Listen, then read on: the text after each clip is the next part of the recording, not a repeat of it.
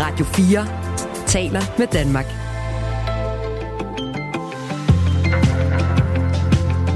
Velkommen til Radio 4 morgen.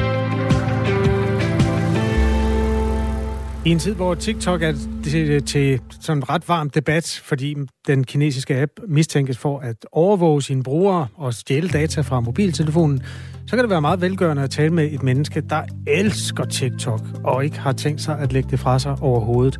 Det hænger sammen med, at der er millioner af følgere og dermed også en strøm af penge, men derfor også væsentligt at høre den side af mønten.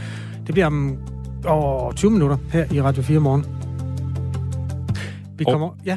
ja. Jeg vil også bare lige gøre reklame for, at uh, cirka kvart i ni, uh, der tager vi lige hul på Formel 1-sæsonen, for den begynder her i weekenden i Bahrain, og det bliver med uh, fokus på Kevin Magnussen, uh, Magnusens uh, muligheder i den uh, kommende sæson, sæson, og vi taler selvfølgelig med Formel 1, uh, Mister Formel 1, uh, Jens Hansen, TV3's kommentator. Klokken er 6 minutter over 8. Det er fredag morgen, 3. 3. Hedder den egentlig noget? Man kan bare sige, at anden i anden, det er... Ole Olsens fødselsdag. Ja, tredje, tredje. Og 11. 11. det er bagerens fødselsdag. 5. 5. det er stor bededag. For sidste gang. Snøft. Ja. Nå, det må vi finde ud af. 6 minutter over 8 er klokken. Radio 4 taler med Danmark. Dansk Folkeparti og Ældresagen vil indføre en ældreattest. Partiet mener, at øh, der skal nye tiltag til for at forbedre beskyttelsen af de ældre med plejebehov mod kriminelle eller mennesker med seksuelle dårlige tilbøjeligheder. Ideen er jo at sikre deres sikkerhed. Det er kendt fra børneattesterne, hvor man ser medarbejdere i børnesektoren meget nøje an. For eksempel lærere og pædagoger kan ikke komme inden for døren, hvis ikke de har attesten i orden.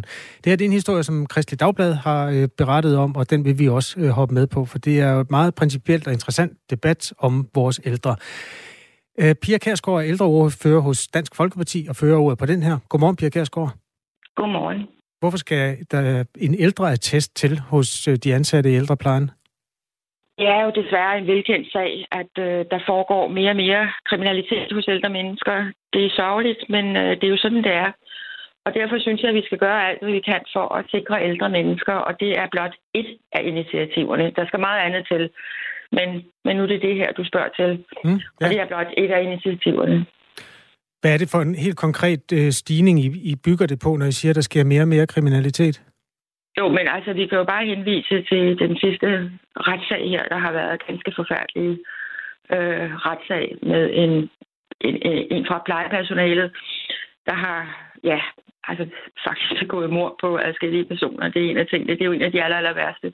Men der er jo desværre også sket meget tyveri, meget kriminalitet. Øhm, det er jo desværre kendt, øh, og, og det er ganske enkelt derfor, at vi synes, at vi er nødt til at skrive ind på en eller anden måde.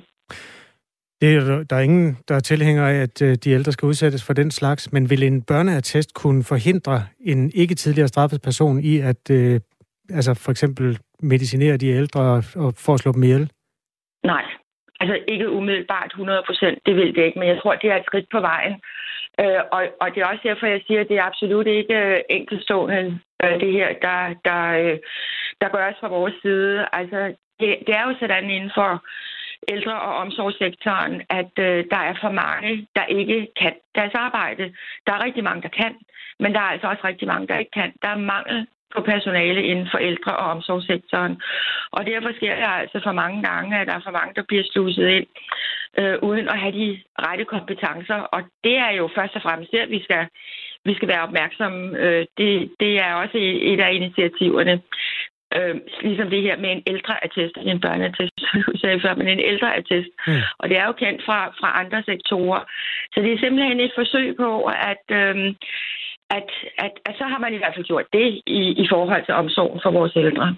Hvis vi kigger på børneattesten øh, og laver sammenligning, den indeholder oplysninger om tidligere domme, bøder, overtrædelse af straffelovens regler om seksuelle krænkelser af børn under 15 år, også besiddelse eller videre distribution af børnepornografi.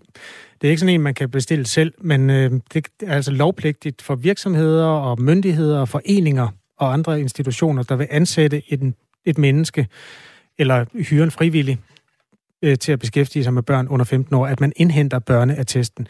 Hvordan skal ældreattesten se ud, og hvem skal administrere den? Jamen, det skal, det skal naturligvis det offentlige, og det skal være i form af, ligesom man har en, en forhåbentlig ren straffeattest. Altså, det er jo der, vi er på nøjagtig samme måde. Øh, så problemet er egentlig ikke så stort, hvordan man skal gøre det. Problemet er selvfølgelig, virker det? Altså det er, gør det et, et langt, eller måske ikke et langt, men i hvert fald et skridt hen ad vejen. Men igen, som jeg siger, det er absolut ikke det eneste, der skal til. Der skal meget mere opmærksomhed om, hvem der bliver ansat, hvilke uddannelser der er, og hvem vi lukker ind hos gamle mennesker, når det er private hjem, men også hvem der bliver ansat i de forskellige institutioner. Øhm, fagforeningen FOA organiserer alle de her mennesker, der passer på vores ældre. Øhm, og der er man altså ikke, i den fagforening er man ikke begejstret for den her lovpligtige indhentning af ældreattester, som vi foreslår i øvrigt øh, side om side med ældresagen. Og nu skal vi lige høre fra formanden for Sundheds- og Socialsektoren i FOA, som hedder Tanja Nielsen. Hvorfor? I dag har vi jo en hel masse mulighed for at kan søge referencer på nye medarbejdere ude på ældreområdet. Det vil sige, at når du er til ansættelse samtale, så spørger lederen på stedet altid ind til, om man må søge referencer hos tidligere arbejdsgiver. Og når man kan søge referencer hos tidligere arbejdsgiver, så vil man jo kunne fange, om der har været nogle udfordringer fra tidligere arbejdspladser. Det at øh, lovgive, at man skal være mere byråkratisk, det er vi ikke vildt fortaler for. Her tror man altså, at man kan løse det bedre ved at øh, søge referencer og kigge på straffeattesten. Hvad er det, der, ja. der ikke jeg lytter bestemt, Jeg lytter bestemt til FOA. Øh, de, har, de har fingeren på pulsen, absolut. Men jeg tror jo bare ikke på, at det altid bliver gjort. Altså, der bliver jo også sagt, at der er mulighed for det. Der er mulighed for det. Jeg tror, der også er rigtig mange steder, sker det, men det sker ikke alle steder. Og der må jeg også til gengæld sige, at ældresagen er meget forhippet på, at det her forslag kommer igennem. Så der er sådan lidt modsatrettet interesser, i kan man sige. Og dem skal vi jo tage til at, at nå enderne på en eller anden måde. I har i Dansk Folkeparti tidligere fremsat et lovforslag i Folketinget om, at øh, man i hvert fald skulle indhente de potentielle, altså kandidaternes straffeattester. Det blev ikke vedtaget dengang. Hvad er det, der skal få den her til at glide ned, som altså, mødte modstand sidste gang? Jo, men jeg tror, det er fordi, der desværre sker flere og flere overgreb. Altså, det, det er jo desværre det, der sker, og det går næsten ondt at sige det. Fordi det er ældre mennesker, det går ud over. Øh, så det er selvfølgelig derfor. Altså, man vil jo allerhelst have, at øh, hvad enten man sidder i hjemmeplejen som som øh, leder og dem, der skal ansætte de forskellige socioassistenter og sociomedhjælpere, eller man sidder i en institution, at man bare kan sige, jamen der er en øh, rigtig, rigtig rar, sød og omsorgsfuld og dygtig person her, og hende eller ham ansætter vi, og så er det det. Men det viser sig jo desværre, at det ikke altid er nok. Altså, det er jo der, jeg synes, vi skal hen. At øh, man bare med tillid og åbenhjertighed øh, kan se, at der er en omsorgsfuld person, der er dygtig til sit arbejde. Men nogle gange så øh, ændres billedet jo, og det ikke altid er sådan. Og derfor er det meget godt at have noget rent udsagt papir på, på vedkommende. Jeg bliver nødt til at tilstå, at det var simpelthen for svært at finde en opgørelse, en statistik lige præcis på det her felt, øh, sådan forbrydelser mod ældre, fordi det er sådan nogle andre kategorier, de er, det er så baseret på, når man går i Danmarks Statistik eller nogle af de andre sådan, tilgængelige registre over øh, forbrydelser. Altså, er der en statistik, der viser, at der bliver flere og flere forbrydelser mod ældre? Det ved jeg faktisk ikke øh, for at være helt ærlig. Øh, jeg tror kun, at man kan mærke tendensen, øh, når man læser og hører om det her. Jeg ved det altså ikke, om der er en statistik. Øh, det kan der undersøges. Hvis du har undersøgt det, og du ikke rigtig kan finde den, så får jeg nok lige så svært ved det. Men jeg kan da prøve. Men jeg tror bare, at øh, den, det må vi jo desværre bare konstatere, at vores samfund bliver mere og mere hårdt. Sådan er det, og det er en sørgelig udvikling, men det er sådan, det er. Og det gør det altså inden for, for alle kategorier, også inden for, for folk, der skal ind for ældresektoren. Og jeg er, jeg er faktisk utrolig ked af, at jeg skulle sige alle de ting her, fordi man vil jo allerhelst øh, rose de folk, der beskæftiger sig med det her, fordi man ved, hvor vigtigt det arbejde der er, og det bliver også benyttet anledningen til. Men der er altså bare nogle faldlemme, og det er dem, vi skal sikre, at, øh, at de ikke er til stede. Du vil helt sikkert finde masser af mennesker i Folketinget, der gerne vil hjælpe dig med at uh, passe så godt på de ældre som muligt. Om vi så er enige om vejen, det vil jo vise sig. Men altså, generelt så er kriminaliteten jo dalende. Altså det der med de flere og flere forbrydelser, det tror jeg altså ikke, der er klangbund for i statistikkerne. Ja, men så har vi en lang diskussion. Det er så en anden diskussion, hvor mange bliver anmeldt øh, og så videre og så videre. Det er jo en helt anden diskussion. Den tager jeg gerne, fordi den tror jeg ikke et øjeblik på. Det gør jeg simpelthen ikke.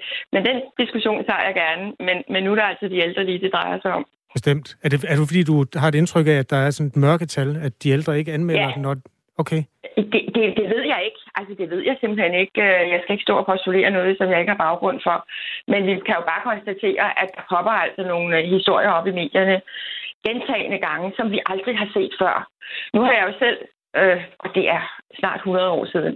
Jeg har selv været inden for faget, men der var, der, var, der var altså bare den tendens dengang, at der blev man altså bare ansat på sit glatte ansigt, øh, netop øh, med baggrund i, jamen du ser dig egentlig flink og rar ud, vi tror godt, du kan tage dig af de ældre, og du vil gerne, og, og så var den hjemme, og sådan er det ikke i dag. Hvad er det, der har ændret sig for dig at se i, i samfundet? Altså, hvor, hvor, hvor ser du den forrådelse henne? Altså, det er klart, der er, nogle, der er nogle enkelte sager, som er virkelig voldsomme, og det er jeg enig med dig i. Men der var jo også et sager om plejehjemsdrab i 90'erne. Det, det er jo ikke sådan, den kategori har jo også eksisteret Nej, men jeg tror, jeg tror nu, vi er over i den øh, meget voldsomme kategori, som hedder drab, også i forhold til den sag, der lige har kørt øh, øh, i medierne, hvor der er øh, lavet, eller hvor, hvor vedkommende har fået en meget, meget hård straf. Øh, men, men der er jo almindelige tyverier, øh, øh, snyd osv., øh, det, det oplever vi jo desværre også. Altså det, som er i mindre kategorier, og det må bare ikke ske. Øh, det er bare der, vi er. At øh, de ældre ikke tør anmelde, det er jo virkelig også et væsentligt problem. Nu siger du, man skal sætte ind på flere fronter for, for det første, hvordan ved man egentlig... Nej, det, det sagde du, det, det var sådan en, en formodning. Men hvad kan man så gøre ved det, hvis de har svært ved at, at, få, at anmelde, når de bliver udsat for triktyveri eller forsøg på samme? Jamen, det skal selvfølgelig anmeldes, men jeg tror, der er, der er mange ting i forhold til ældre, hvis ikke de anmelder det. Altså, øhm, dels er de måske bange for repressalier fra dem, der kommer efter. Øh, øh, dels mister man jo også en masse øh, Altså, man, man mister ikke bare tabet af nogle penge eller nogle smykker. Man mister også noget respekt for sig selv. Man bliver simpelthen så ked af det. Jeg havde en mor, der selv blev bestjålet, og hun var... Jeg tror simpelthen, det var hendes... Øh, ja, det var hendes sag i livet. Altså, øh, og så kunne hun simpelthen ikke klare det mere. Altså, der er så meget... Øh, man mister så meget, bliver så ked af det og føler sig direkte snydt. Og, og det er en forfærdelig fornemmelse for ældre. Og det er ikke altid, man vil gå ud og fortælle det, fordi man et eller andet sted er flov over det. Og det er jo helt forkert. Men så tror jeg, der er mange ældre, der har det. Det er ked at høre, at du mistede din mormor på baggrund af sådan ja, det, jeg tror virkelig, jeg tror virkelig, at øh, det var hendes sag. Hun var godt nok en gammel dame. Men, men det var ligesom om, at hun øh, efter det tidspunkt, der puha, der mistede hun godt nok øh, en masse af sig selv også. Hvornår og det skete tror, det? Sådan, Undskyld, hvis jeg ja, det er, det er efterhånden mange år siden. Jeg er jo selv en ældre dag. Ja, det var det, jeg tænkte, at øh, hvis den var en del af de nyere statistikker, så var det, det, det er det, Nej, det er, det er det ikke, men, men jeg kan bare huske det meget, meget tydeligt, og det gjorde et stort indtryk på mig. Jamen, nu fik jeg bare lige anledning til at nævne det, der du spurgte. Man skal måske ikke nævne personlig sag, men, men øh, det virkede selvfølgelig meget stærkt på mig, og jeg tror stadigvæk, at der er mange ældre, der uberettiget bliver flove over, at de er blevet snydt, altså føler sig lidt dumme, mm. øh, og dermed ikke rigtig går videre med det. Det er jo synd og skam, men jeg tror mange gange, det er sådan. Sidste spørgsmål, Pia Kærsgaard. Vores lytter, øh, Kim, han spørger, er det her ikke en sådan lidt tidstypisk diskussion, fordi en enkelt syg sosu har forgivet ældre? Hvad med de øvrige, der knoklede under corona og var landets ja, helte? Hvor jamen, er dokumentationen for? Ja? Jamen, ved du hvad, det er også, jeg godt i allerhøjeste grad vil give en honør. Altså, det er virkelig, virkelig. Og derfor er diskussionen jo egentlig dybt ærgerlig, øh, at man er nødt til at have den diskussion også, fordi ingen er i tvivl om, at det kæmpe store flertal gør en kæmpe stor indsats. Det er et barsk arbejde. Og det er også derfor, at jeg synes, at vi skal tilbage til at drøfte ikke bare det her, men også en god uddannelse, øh, mere tid, også fra ledelsen til at høre, hvordan er det egentlig at være socioassistent, være sociohjælper, hvad oplever I i jeres hverdag, er der noget, vi kan hjælpe jer med? Altså mere tid og et bedre arbejdsmiljø. Tak fordi du var med, Pia Kærsgaard. Selv tak. Ældreordfører i Dansk Folkeparti, som altså skulder med skulder med ældresagen, vil indføre en ældreattest til at tjekke dem, der skal arbejde i ældreplejen. Radio 4 taler med Danmark. Kasper, nu skal vi lige lave en lille quiz. Kan du godt, hvad det her Stor flagspætte. Nej, det er det ikke. Det er en gris. Er det en abe? Jeg ved det ikke. Det er et øresvin, og det er ikke en gris. Det er en form for delfin. Forskerne har nemlig langt om længe fundet ud af, hvordan de her tandbaler laver lyde. Øh, det skriver videnskab.dk. Og en af dem, der har været med til at lave det her studie, det er Peter Teilberg Madsen. Godmorgen. Skal vi have Peter med? Han er her. Er du med os, Peter? Det er i hvert fald godmorgen, godmorgen. Godmorgen, godmorgen. Og øh, Peter Teilberg Madsen er professor i biologi ved Aarhus Universitet. Hvad er det præcis, I har fundet ud af? Jamen, vi har jo løst den gåde, der har stået på i de sidste 50-60 år, nemlig hvordan valer de til synligheden ved brug af luft kan lave lyd på store havdybder. Det er jo sådan, som de fleste, der har prøvet at dykke eller snorkle, kan skrive under på, så bliver luften trykket sammen i kroppen, når man dykker, og valer kan dykke meget, meget dybt, helt ned til 1000 meters dybde eller dybere. Og der har man kun 1% af luften tilbage inde i kroppen. Så hvordan hulen har valer kunne lave lyd til at ekolokalisere deres bytte med, med så lidt luft. Og det har vi så fundet ud af nu. Og hvad er det, de gør? Jamen, de gør det, at de i stedet for at lave lyd i struben, som øh, vi mennesker gør, om de, de fleste andre pattedyr gør, så har de flyttet deres lydkilde op i næsen. Og der kan de sætte øh, luften under et meget højt tryk, og så kan sådan nogle såkaldte foniske læber, de kan åbne ganske kortvarigt, og så lave et enormt stort knald. Faktisk kan, kavaler lave de højeste lydtryk i dyreverdenen, øh, svarende til, til den øh, intensitet, man kan måle øh, foran mundingen på en kraftig jagtriffel. De kan lave nogle voldsomt kraftige lyde, de kan bruge til at få ekor for deres byttedyr med, og dermed øh, jage i komplet mørke. Studiet er netop blevet publiceret i et af verdens mest prestigefyldte videnskabelige tidsskrifter Science, altså det her øh, studie om tandvaler. Og tandvaler har som navnet øh, lyder øh, tænder og bruger lyd til at jagte bytte. Det er for eksempel kaskelotter, delfiner, marsvin og spækhugger, og tandvaler kan, leve, kan lave op til 700 klik lyde i sekundet. Og det gør dem altså i stand til, som du lige sagde, at finde og opspore byttedyr, selv i det mørke dyb. Og lad os lige høre øresvinet en gang til.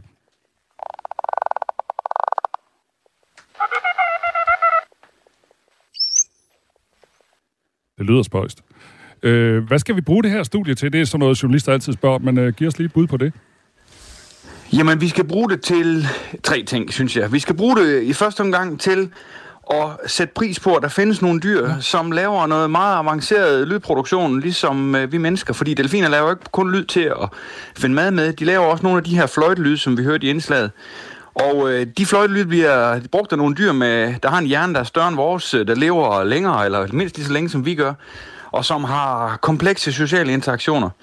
Så det er jo en påmindelse om, at uh, der findes dyr derude, der gør, at vi mennesker måske ikke er, undskyld modtrykket, så fucking special, som vi gerne vil gøre os til. uh, og uh, den anden ting, jeg vil fremhæve, det er jo, at uh, vi er jo ved at have forstået, hvordan de laver lydene, også kan få kastet øh, lys over, hvilke begrænsninger de har i at kunne kalde kraftige eller kalde andre frekvenser, når de øh, står over for os mennesker, der laver en frygtelig masse undervandsstøj. Så jeg håber på, at det her det kan blive begyndelsen til, at vi kan begynde at forstå begrænsningerne i, hvordan de kan justere deres lydproduktion øh, i, i forhold til at kunne håndtere den, den støj, vi laver. Og det håber jeg så på, at det kan gøre, at vi kan blive bedre naboer derude. Er det, du siger, at øh, taler de sammen, eller hvad? Det gør de. Vi, vi, vi ved ikke, hvad de siger til hinanden øh, i detaljer endnu, men øh, der er øh, overvældende øh, evidens for, at de ændrer adfærd hos hinanden ved, at de øh, øh, sender bestemte lyde ud. Og, og det, der også er kendetegn ved for eksempel delfinerne, som du nævnte før, det er, at de har nogle signaturfløjt, som, hvor de fortæller omverdenen, hvem de er. Og de signaturfløjt, dem kan de huske i over 20 år, øh, og de kan blive ved med at lave nøjagtigt de samme fløjt igennem hele deres voksenliv. Og det kræver altså, at de har enormt godt kontrol over den her lydkilde op i næsen, som vi nu har forstået, hvordan de bruger. Det her er altså et interview med Peter Talberg Madsen, der er ekspert i valer, blandt andet dem, der siger sådan her.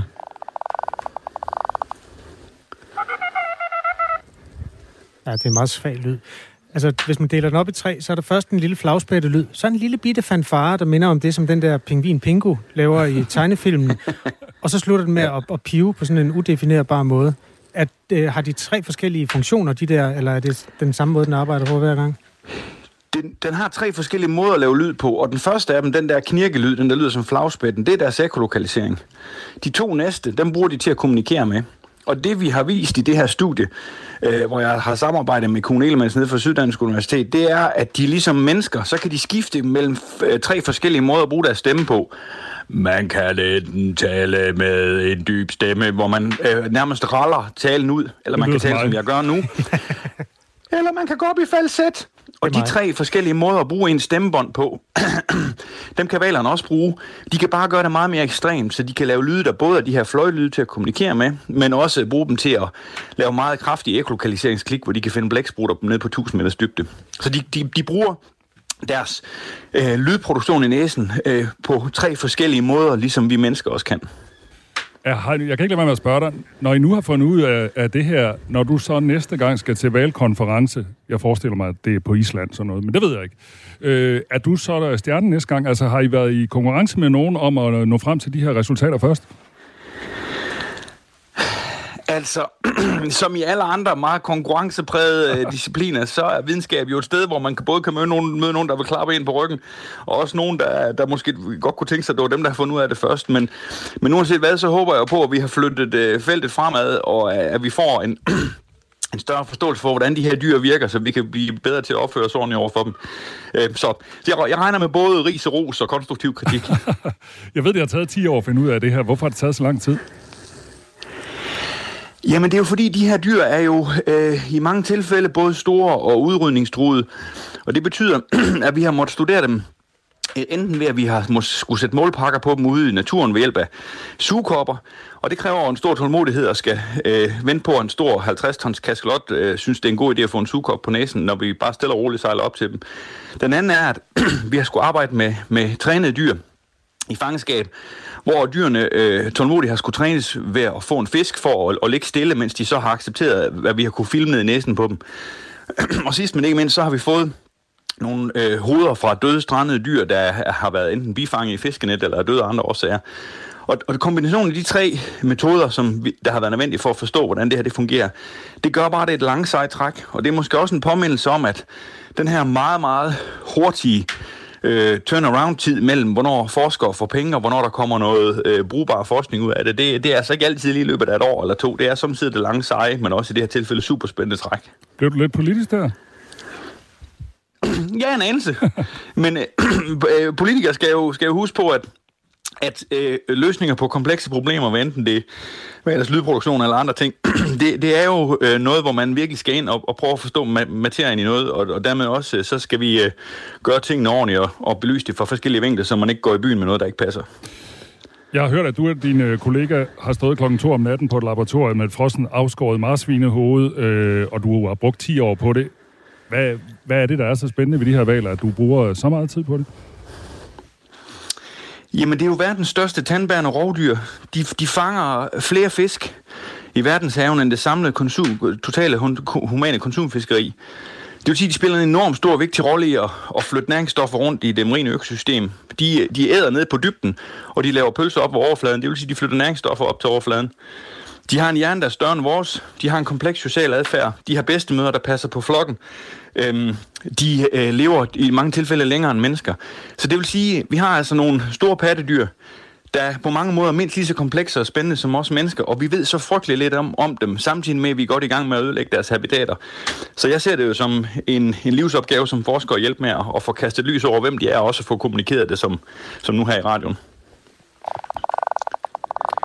Og Øresvin får lige det sidste ord. Øhm, Peter Talberg Madsen, jeg bliver nødt til at spørge, altså delfin er jo et meget smukt og meget ikonisk navn. Den, jeg lige googlet det, den fik jo sådan sit navn, fordi livmoder, det hed delpys på græsk, og den føder levende unger, så det giver mening. Delfin, det er et meget smukt øh, ord. Hvordan er den kommet til at hedde øresvin her i Danmark? Det er et utroligt grimt navn. Ja, det er et enormt godt spørgsmål, og, og det kan jo måske skyldes, at den øh, på siden af hovedet øh, har en øreåbning, som øh, det så min, min tidligere vejleder på Aarhus Universitet, Bertel Møl, så faktisk viser, at de slet ikke bruger til at høre med. Så ikke alene er det et dårligt navn, men det er også øh, frygtelig misvisende. Og, og, men det var sådan set godt, at man fandt frem til, at delfiner skulle have delfiner, fordi de havde en livmor, fordi øh, i den katolske kirke må man godt spise valer, fordi det bliver betragtet som en stor fisk. Øh, så, så det var sådan set fint nok, at vi fik skubbet dem tilbage i pattedyrene igen. Okay, og vi spiser jo meget svin her til land, så vi kan også spise et øresvin, hvis vi skal bruge den analogi der. ja. Tusind, okay. tak, tusind tak, fordi du var med her, Peter Teilberg Madsen, øh, professor i biologi ved Aarhus Universitet. Og tillykke med den her forskning og øh, artiklen i Science, som jo er et meget prestigefyldt øh, tidsskrift. Tak. Formel 1-sæsonen begynder lige om lidt. Det vil vi gerne belyse og fejre sammen med en mand, der altid er helt op og ringe over lige netop de her store brummende motorer. Så bare vent. Om 20 minutter slipper vi Jens Hansen løs. Øh, TikTok er et fremragende medie, og kritikken af TikTok er åndssvag, mener danske Louise Rindal, som øh, ja, er kendt under kunstnernavnet Kelly Louise Killjoy af sine 1,2 millioner følgere. Måske knap så overraskende, at hun godt kan lide TikTok, men vi vil også meget gerne give ord til dem, der kan lide den kinesiske app. Og så i den næste halve time, der får vi også tid til at kigge på fotografier, fordi årets pressefoto bliver kåret i dag kl. 13 i den sorte diamant, nu klokken halv ni. Nu er der nyheder på Radio 4. Unge bilister er årsag til hver tredje dræbte eller alvorligt til skade kommet i spritulykker. I perioden 2017 til 21 var det 189 ud af i alt 523 dræbte eller til skadekommende, hvor føreren af bilen var i alderen 17 til 24 år. Det viser tal fra Vejdirektoratets ulykkestatistik. Rådet for Sikker Trafik og Trykfonden sætter nu fokus på problemet med en kampagne målrettet de unge. Rådet anbefaler blandt andet en promillegrænse på 0,2 for nye bilister. Det vil gøre det klart, at man ikke skal drikke alkohol og efterfølgende køre bil, siger seniorprojektleder i Rådet for Sikker Trafik, Morten Vener. Som ung, der har man generelt set større risiko for at komme til skade i trafikken end andre aldersgrupper. Og det skyldes blandt andet manglende erfaring og øh, en generelt større risikovillighed. Og hvis man så ovenikøbet købet har drukket alkohol, så kan man sige, så har du alle de ingredienser, der hører til i en rigtig farlig cocktail, når vi taler om unge og trafik. Promillegrænsen er i dag på 0,5 for alle bilister. Hurtig hjælp og samtaler redder to ud af tre unge væk fra risikoen for at gøre skade på sig selv eller få depression og angst. Det er et af resultaterne fra et projekt, som ni kommuner har lavet i samarbejde med Social- og Boligstyrelsen. Erfaringerne er så overbevisende, at otte af forsøgskommunerne fortsætter arbejdet for egen regning. Det gælder for eksempel i Odder Kommune, siger udviklingskonsulent og projektleder Rikke Møller Findorf at den her lette tilgængelighed, som der er i det her tilbud, det er noget af det, der er rigtig, øh, vækker rigtig stor genklang blandt de unge. Altså det er nemt at kontakte tilbuddet, og, øh, og vi har ikke nogen venteliste, så man kommer til rigtig hurtigt. Og det betyder rigtig meget i sådan et ungdomsliv, at når man har et problem, så er det jo meget sådan det her og nu. Social- og Boligstyrelsen anbefaler nu konceptet til alle kommuner, siger teamleder Tilde Nør Jensen. Vores øh, initiativ her har øh, lykkes med at hjælpe de unge. Vi kan se, at to ud af tre unge går fra at være i risiko for depression og stress ved deres henvendelse til at være uden for risiko. Og det er efter 1-5 rådgivningssamtaler. Der er et stort politisk pres på landets embedsmænd, og derfor er der risiko for sager, hvor embedsmænd eller politikere bryder loven. Det er en af konklusionerne i en rapport fra Dybvadudvalget, som er nedsat af fagforeningen Djøf. Det fortæller Sara Vergo, formand for Djøf, der repræsenterer en stor del af de embedsmænd, som arbejder i staten. Det, som jeg hæfter mig meget ved og bekymrer mig allermest over måske, det er netop, at der er en del indikationer på, at fagligheden er under pres. Altså at man simpelthen øh, tilsidesætter, eller i hvert fald bøjer fagligheden, eller undlader at og øh, sige alt, hvad man øh, kunne sige, fordi man er meget orienteret efter, hvad ministeren gerne vil. Baggrunden for rapporten er tidligere omstridte sager som Mink-sagen, Instruks-sagen og FE-sagen. Den tyske forbundskansler Olaf Scholz skal i dag mødes med USA's præsident Joe Biden i det Hvide Hus i Washington. Ifølge en højtstående embedsmand skal mødet blandt andet handle om krigen i Ukraine. Dagens møde mellem Biden og Scholz bliver fortroligt og vil vare omkring en time. Den amerikanske embedsmand tilføjer, at det vil give dem en chance for at udveksle noter om deres respektive nylige møder med den ukrainske præsident Volodymyr Zelensky tåge flere steder her til morgen, ellers kommer der en del sol, 6-9 grader og svag til frisk vind fra nordvest. I aften og i nat mest klart vejr, temperatur ned mellem 2 graders frost og 2 graders varme. Du lytter til Radio 4 morgen. Husk, du kan skrive en sms til os på 1424. Vi er gået i gang med den sidste halve time af Radio 4 morgen, og vi har fået post. Øh, Kasper, øh, du spurgte tidligere, du ved, den 11. i 11. Den 11. i 11. det er bagerens fødselsdag. Ja.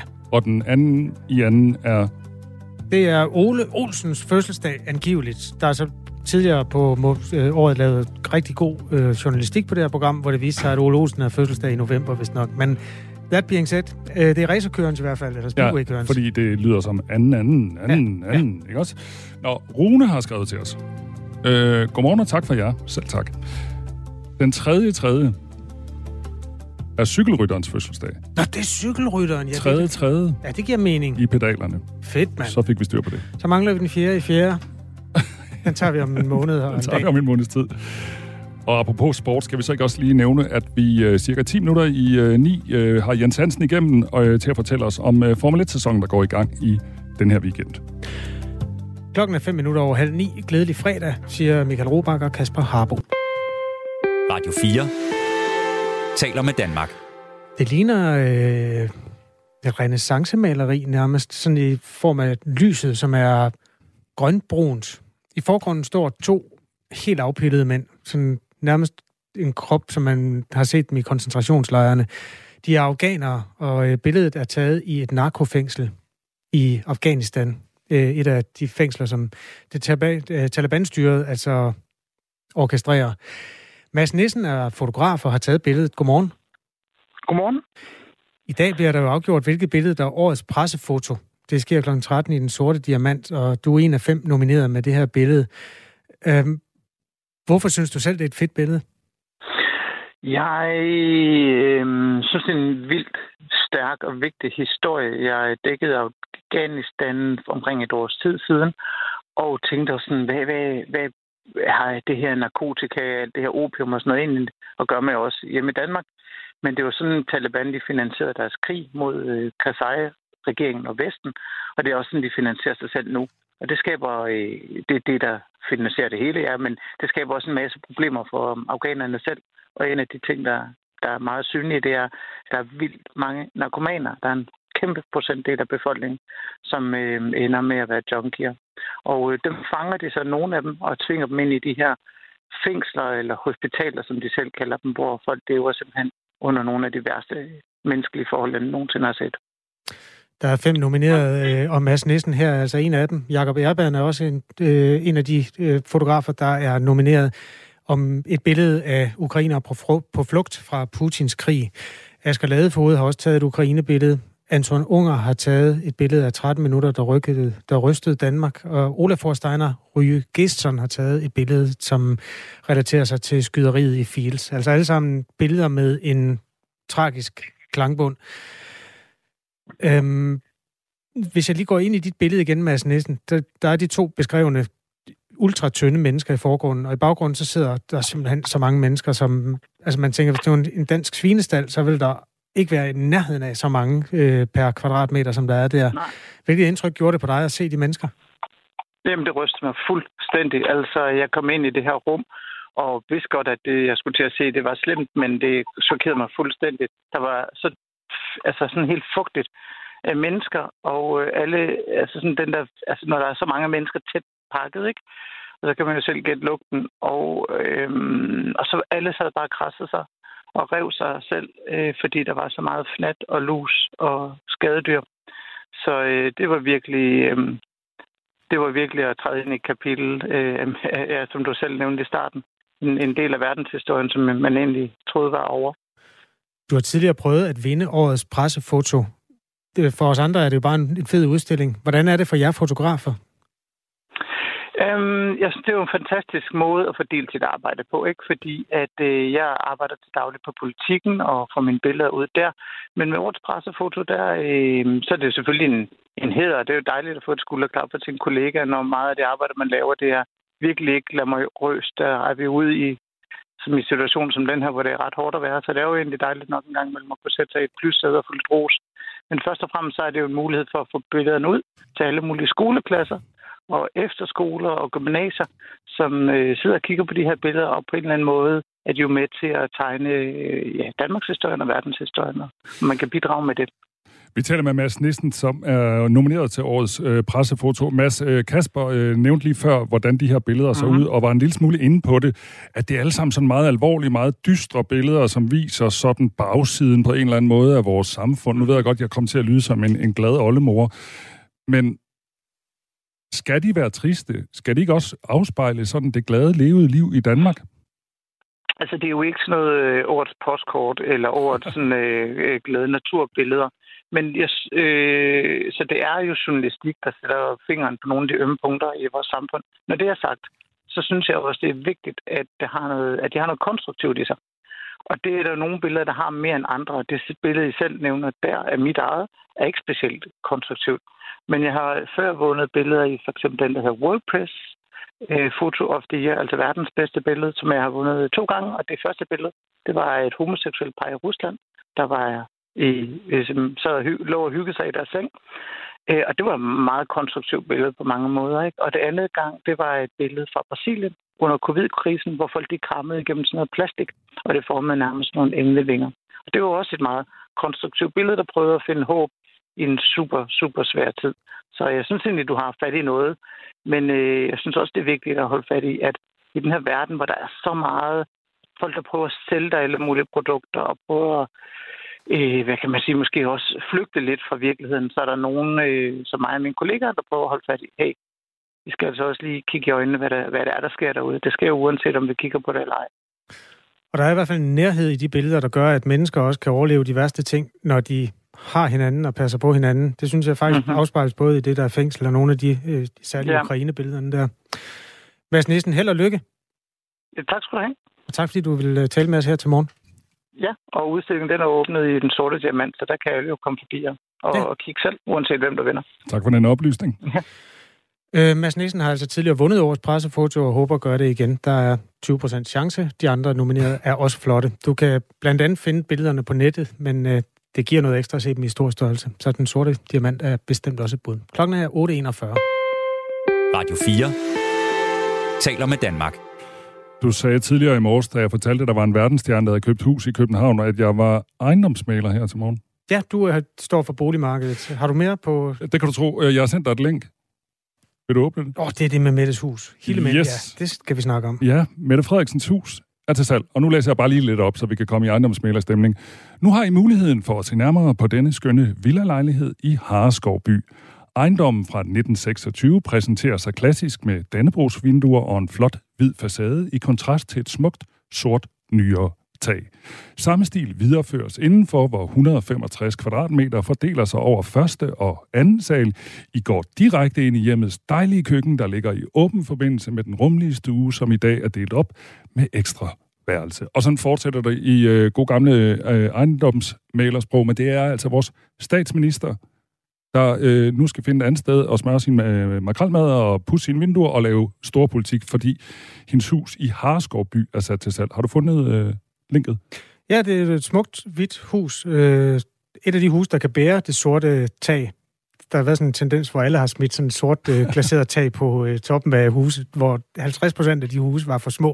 Og de står rundt omkring som sådan en underlig... Ja, men det her, det er et flot hus. Med det er nemlig rigtig flot sort. Et, helt idiotisk spørgsmål, men bor en statsminister aldrig på Marienborg?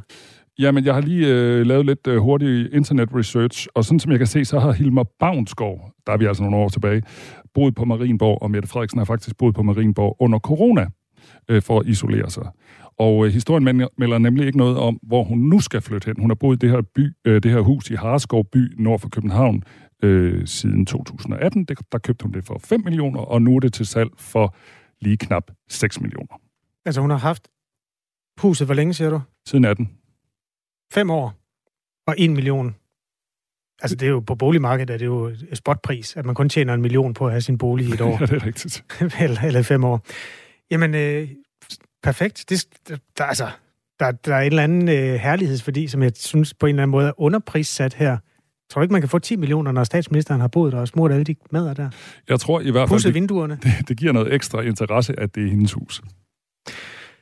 Wow. Nå, men øh, det er Danbolig, der har fået den store opgave. Tak for øh, sidste nyt. Du er god til at spike boligindslag. Jamen, det kan være, det skal være min næste karriere. Klokken, den er 8.43. Du lytter til Radio 4 morgen. Kritikken af det sociale medie TikTok er åndssvag, mener danske Louise Rindal, som har 1,2 millioner følgere på det sociale medie. I den sidste uge har der været meget debat om det, fordi øh, Forsvarets efterretningstjenester har påpeget, at det simpelthen udgør en sikkerhedsrisiko, politikerne skal slette appen fra deres arbejdstelefoner, og det skal de højtstående embedsfolk også, så hemmeligheden ikke siver direkte over til kineserne. Louise Rindal er TikToker. Godmorgen. Godmorgen. Hvorfor kan du ikke lide, at man kritiserer TikTok? Altså, synes, at reaktionen er blevet blæst op af de forkerte grunde. Og det skal også forstås, at jeg slet ikke er uenig i anbefaling af at fjerne gratis apps for tjenestlige telefoner. Men selve hatten er meget direkte henvendt på TikTok, som medierne så har valgt udelukkende at fokusere på. Øhm, og, og der er jo dataindsamling, men som de selv beskriver, øh, gælder det GPS-kamera og mikrofon, der er fuldstændig identisk på alle andre sociale medier.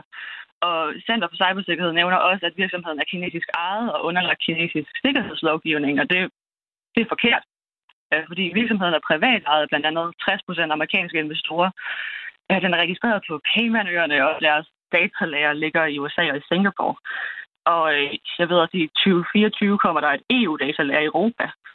Øhm, den kinesiske stat har ingen krav på nogen af TikToks data. Bare lige for at deklarere, hvad det vil sige at være TikToker med 1,2 millioner følgere. Hvor mange penge er der i det? Øhm, jamen, øh, det, det, den måde, jeg tjener penge på, er jo egentlig ikke igennem TikTok. Jeg, øh, jeg, jeg tjener en månedsløn, men det er på markedsføring.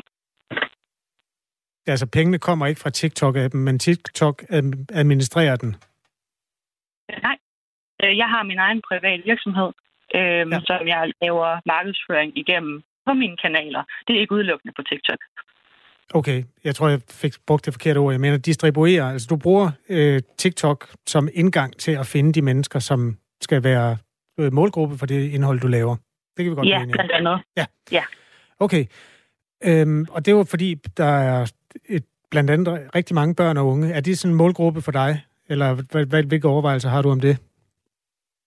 Øh, min målgruppe, det er faktisk, øh, kan jeg se min Analytics 20-35-årige. Okay. Øhm, jeg laver øh, nordisk øh, satire øh, på engelsk, så er der ofte en vis alder forbundet med, at man skal ja. kunne være med den. I tirsdags var erhvervsorganisationen Dansk Erhverv ude med et forbud til deres næsten 400 medlemmer, øh, medarbejdere om at bruge TikTok på arbejdsenheder. Og efter flere ugers debat skete det jo også i Folketinget, og andre ansatte ja. i øvrigt i Folketinget. Øh, har du gjort dig overvejelser om, hvad, du, altså, hvad det er, du, du er med til at øh, holde liv i, for nu at sige det på en sådan lidt øh, hardcore måde? Jamen, altså, jeg er jo fuldstændig enig i, at der, at, det, at der ikke skal være gratis apps, såsom TikTok, på statslige enheder. Men det skal ikke, det skal ikke udelukkende være TikTok, der er sønderen her, fordi de gør ikke noget, som andre gratis apps ikke gør. Når du oplever det her som en ubalanceret kritik, er, er der så noget, som du mener, de amerikanske apps burde kritiseres mere for? Altså, at der er en eller anden form for Kina-bashing i det? Øh, ja, helt, helt sikkert. Jeg, enten så snakker vi om, om gratis apps som helhed, eller også så snakker vi om ingen af dem. Enten er det normalt, eller også så er det øh, dem alle sammen. Man kan, jo ikke, man, kan, man kan jo ikke gå på øh, en fastfood-restaurant og så klage over, at de sælger fastfood, og så gå på en anden fastfood-restaurant dagen efter. Kan det ikke give mening for dig at rykke over på et andet socialt medie som Instagram? Jeg er på Instagram. Men kan du klare dig med Instagram? Det kan jeg sagtens. Men øh, det, ja. det, er ikke, det er ikke det, som, som jeg mener er problemet her. Louise Rindal, det er øh, godt at høre fra en, der vil forsvare TikTok i en tid, hvor den sådan bliver beskudt. Også nogle gange øh, med sådan lidt blandet, hvad skal man sige, dokumentation eller mangel på samme fra forskellige sider. Så tak fordi du vil være med, og hils dine 1,2 millioner følgere fra Radio 4. Det skal jeg gøre. Klokken er 8.48. Radio 4 taler med Danmark.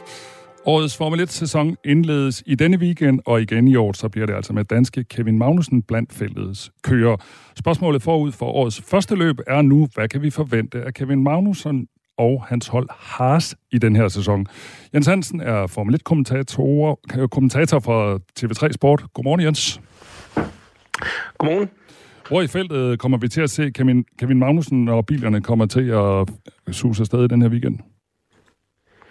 Ja, det kedelige svar det er, at det er næsten umuligt at forudsige på, på nuværende tidspunkt. Men øh, hvis jeg skal komme med mit, mit bedste bud, så, øh, så vil de ligge øh, lige på kanten af pointen, altså lige omkring øh, top 10 øh, i løbende. Øh, men øh, det er sådan i år, at øh, der ser ud til at være de sædvanlige tre top teams, Red Bull, Mercedes og Ferrari. Og så de syv andre teams, øh, spår man faktisk, at de er så lige, at det vil skifte fra uge til uge, fra bane til bane. Altså banernes forskellige karakteristik vil afgøre, hvem der er, er bedst. Og hvis det bliver meget tæt, så vil jeg sige, så er det en, en fordel for Kevin, fordi jo tættere det er, altså, jo mere lige racerne er, jamen jo mere er det op til, til køren. Og, og Kevin er en af den type kører, der kan vride den ekstra tiende del ud af maskineriet, når det er tæt. Så, så det er det, jeg håber på. Sidste år der opnåede han en øh, samlet øh, 13. plads. Øh, hvad bliver hans succes, eller hvad er hans succeskriterie i den her sæson? Men altså hos Haas, der taler de om at, at, at, at rykke fremad, altså at gøre det bedre. Øhm, og øhm, for teams, der sluttede de som nummer 8 sidste år, så deres mål det er en syvende plads, det har de erklæret, så vil de være glade. For Kevin vil jeg sige, at øh, hvis det rigtigt skal betyde noget, hvad han bliver, så skal han ind i øh, top 10, og han skal op og være ja, nummer 8-9 stykker, før det er noget, der bliver lagt mærke til i den, i den samlede stilling. Det er ikke så afgørende. Altså for Kevin, sådan rent karrieremæssigt, er det faktisk øh, vigtigere at have hen over sæsonen 3, 4, 5, 6 løb, hvor der virkelig bliver lagt mærke til ham. undskyld, hvor at øh, han virkelig gør en forskel og, og kører rigtig stærkt øh, og, og laver, hvad kan man sige, en præstation, der måske overgår øh, racerens øh, umiddelbare formåen. Det er det, der, der, der betyder mest for Kevin. Om han så bliver nummer ja, 9, 11 eller 13, det er faktisk mindre vigtigt. Kevin Magnussen har fået en øh, ny holdkammerat i den her sæson. sæson øh, Mick Schumacher er blevet skiftet ud med Nico Hülkenberg, og netop Nico Hülkenberg og Kevin Magnussen har tidligere været rivaler både på og uden for banerne. Og her skal vi lige høre et famøst klip fra 2017 efter et løb i Ungarn, hvor de to kører kæmpede intenst og sådan lidt grænseoverskridende mod hinanden. Og klippet her er fra et interview med TV3 Sport og øh, reporter Luna Christoffi. Nej, det hedder hun ikke, vel? Christoffi. Christoffi. Øh, efter løbet, hvor Kevin øh, Magnussen blev afbrudt af Nico Hülkenberg. Jamen, øh, han øh, prøver på yderbanen once again, most unsportive driver of the Suck my balls, man. Yeah, you're really good, man. Uh... Vil du oversætte, Kasper? Nej, jeg kunne ikke høre det. Han sagde, suck my balls. Suck my balls? Nå. Uh, Jens, nu er de uh, to uh, pludselig holdkammerater. Hvordan uh, kommer det til at gå? Jamen altså, øh, det her, det var selvfølgelig noget, der kom fokus på. Øh, ja, allerede dengang gang rygterne begyndte at komme, at, at, at Hylkenberg var et, øh, et, emne hos Haas. Og, og da kontrakten var på plads, jamen, der blev der også spurgt til det. Og jeg er lige ved at tro, at det faktisk har været, jeg er lidt mærkeligt at sige det, men en, en, en, en rigtig god icebreaker, fordi det har tvunget de to kører til ligesom at ja, snakke om hinanden og forholde sig til hinanden, hvor at, at det lyder så underligt at kalde det, kalde det teamkammerater eller holdkammerater i Formel 1, fordi det er faktisk den enkelte kørers største konkurrent. Øh, der er det min opfattelse, at, at øh, netop den der episode har gjort, at de har været nødt til at ja, forholde sig til hinanden, ligesom også ja, få snakket sammen, og, og den umiddelbare sådan, vurdering efter testene, det er, at de faktisk arbejder rigtig godt sammen. De er også, hvad kan man sige, modne i Formel 1-sammenhæng. Kevin er 30 år gammel, Hylkenberg er 35 år, og, og de er gamle nok og kloge nok til at vide, at jamen, det at, at køre hinanden af banen og, og, øh, og være hård over for sin teamkammerat, jamen det er ikke det, der gør deres øh, Formel 1-karriere længere. Altså deres bedste vej til at være længe i Formel 1 endnu, jamen det er, at Haas gør det rigtig godt, altså at de laver gode resultater. Så derfor er det min vurdering, at, at de kommer til at arbejde rigtig godt sammen, fordi de har et fælles, et fælles mål i højere grad, end de, eller i lige så høj grad, som de har et individuelt mål. Sådan sagde Jens Hansen, som er Formel 1-kommentator for TV3 Sport. Tak skal du have, Jens. Det var så lidt. Hej. Hej, og øh, det første løb, det bliver kørt i Bahrain. Det er fredag. Vi har en telefonsvarer, der står i hjørnet, og øh, når man møder om altså her fredag morgen, så er den simpelthen fuldstændig bunende, ligesom en, en val eller sådan noget. Og det er, fordi der er en mand, der ringer hele tiden. Du har ringet til Nationen-telefonen. Læg venligst din holdning efter bippet. Ja, det er Palle fra Kallenborg. Nå, så røg det en fridag, sgu. De små svin inde på Slottsholmen trykke på den grønne knap, og vup til, så kan du godt begynde at kigge dig om efter en anden dag og fejre din hæslige unges konfirmation til næste år. Dit endags eventyr som bagermester Harpus og de nu behjælpelige udgave af en hjemmebagt varm ved vil for evigt være en saga blot, og mesterbærforklædet, ja, det skal hænges ind i det gamle klædeskab, som engang ved din død vil blive tømt af eftertiden, og de vil alle beskue det mystiske klæde og tænke, om man virkelig tog særlig beklædning på, når der skulle storbedes og fyldes i hovedet. Din forlængede weekend, som du kunne få til din 145 andre fridage, den er brutalt blevet revet fra dig og sendt dig og din familie ud i 1000% mere stresset hverdag, som for eftertiden vil føles som en lang højresvingsulykke, der bare rammer dig igen og igen og igen og igen. Og selvom 70% af danskerne, de små, elskelige og velpostrede discount-vikinger, var imod afskaffelsen, og selvom over 450.000 af dem tog sig tid til at skrive under på, at de æder fuck pis mig hellere ville sove længe, end de vil købe raketter til forsvaret og voksenblæger til de ældre. Selvom de skrev under på og protesterede med hjemmelavede sange og skreg af politikerne, kraftede råd må tage pengene fra den slags rige med nålstribet jakkesæt og en stor cigar, eller bare perkerne, de evige nasserøv, som kun kan finde ud af at arbejde i døgndrift og lave hjertekirurgi, så vores nedslidte hjerter kan klare endnu længere tid på det forbandede arbejdsmarked, der tager livet af os. Selvom alle de ting var i spil, så var der kun skuldertræk til overs fra Mette, Lykke og Ellemann.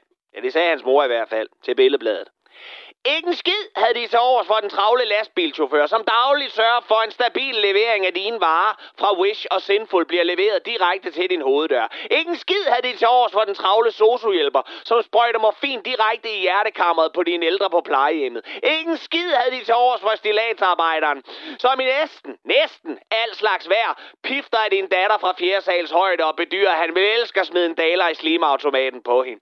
Ikke en skid havde de til overs for alle os danskere så måske nok er dem, der har mest fri og arbejder allermindst i hele verden, men til gengæld er de bedste til det, vi laver, når vi arbejder. Eller, mm, som i hvert fald hører til blandt de bedste i verden til det, vi... Nej, okay, fuck det. Vi går sgu da i det mindste på arbejde. Og det er der mere, end hvad de gør i Ukraine for tiden.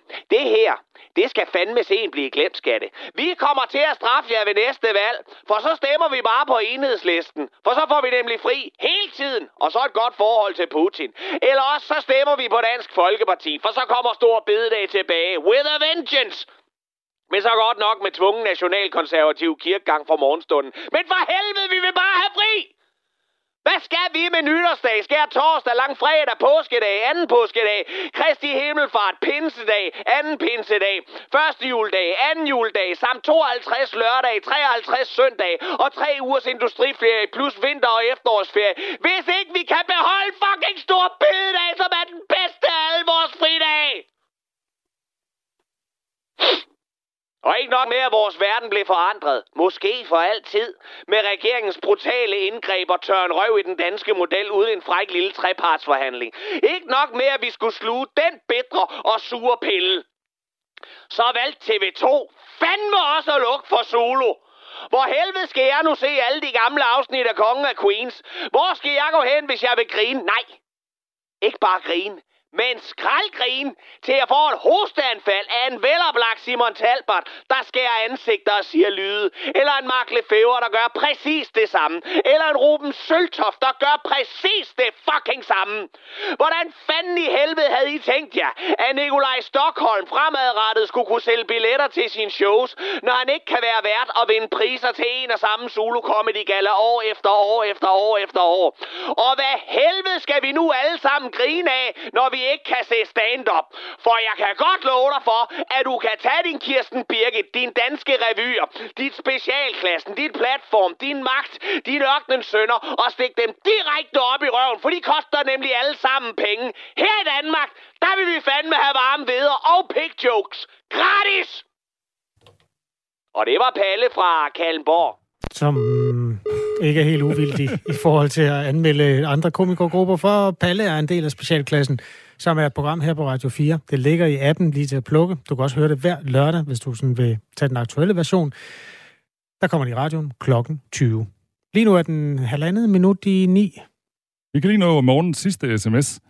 Kan I for en god ordens skyld ikke lige minde folk om at tænde deres baglys i bilerne her i morgentogen? Specielt hende i den lille sorte Hyundai, skriver en af vores lyttere. Du ved, hvem du er, dame i Hyundai'en. Ja, og vi kigger lige ud af vinduet. Er, altså, det er diset, hva'? Ja, det er rimelig diset. Så husk det øh, med at få tændt øh, lygterne bagpå. Og hvis øh, du har skrivekløe og har lyst til at øh, kommentere noget, eller har lyst til at deltage i debatten, så husk øh, lige efter nyhederne, altså sådan 9.05, der er der ring til Radio 4, og det handler om øh, en af de historier, som vi også øh, har talt om her til morgen, altså det her med, skal Uber genindføres, specielt i landdistrikterne? Det er et forslag fra Liberal Alliance, det er en af de emner, de tager op i Ring til Radio 4. Der er jo et øh, bånd af politiske programmer hen over vores øh, uge her på Radio 4. Om fredagen, der står der det blå hjørne. Det plejer altså at være ret farverigt. I en tid, hvor man taler om, at øh, Blå Blok har svært ved at definere sig sådan rent politisk, så må man bare sige, at persongalleriet er altså meget fedt. Altså, hvis der er nogen, der sparker, ikke bare i bolledej, men også i hinandens øh, bolledej, så er det på den side af Folketingssalen, øh, man skal kigge. Det er mellem 11 og 12 her på Radio 4. God fredag og god weekend. Nu klokken 9.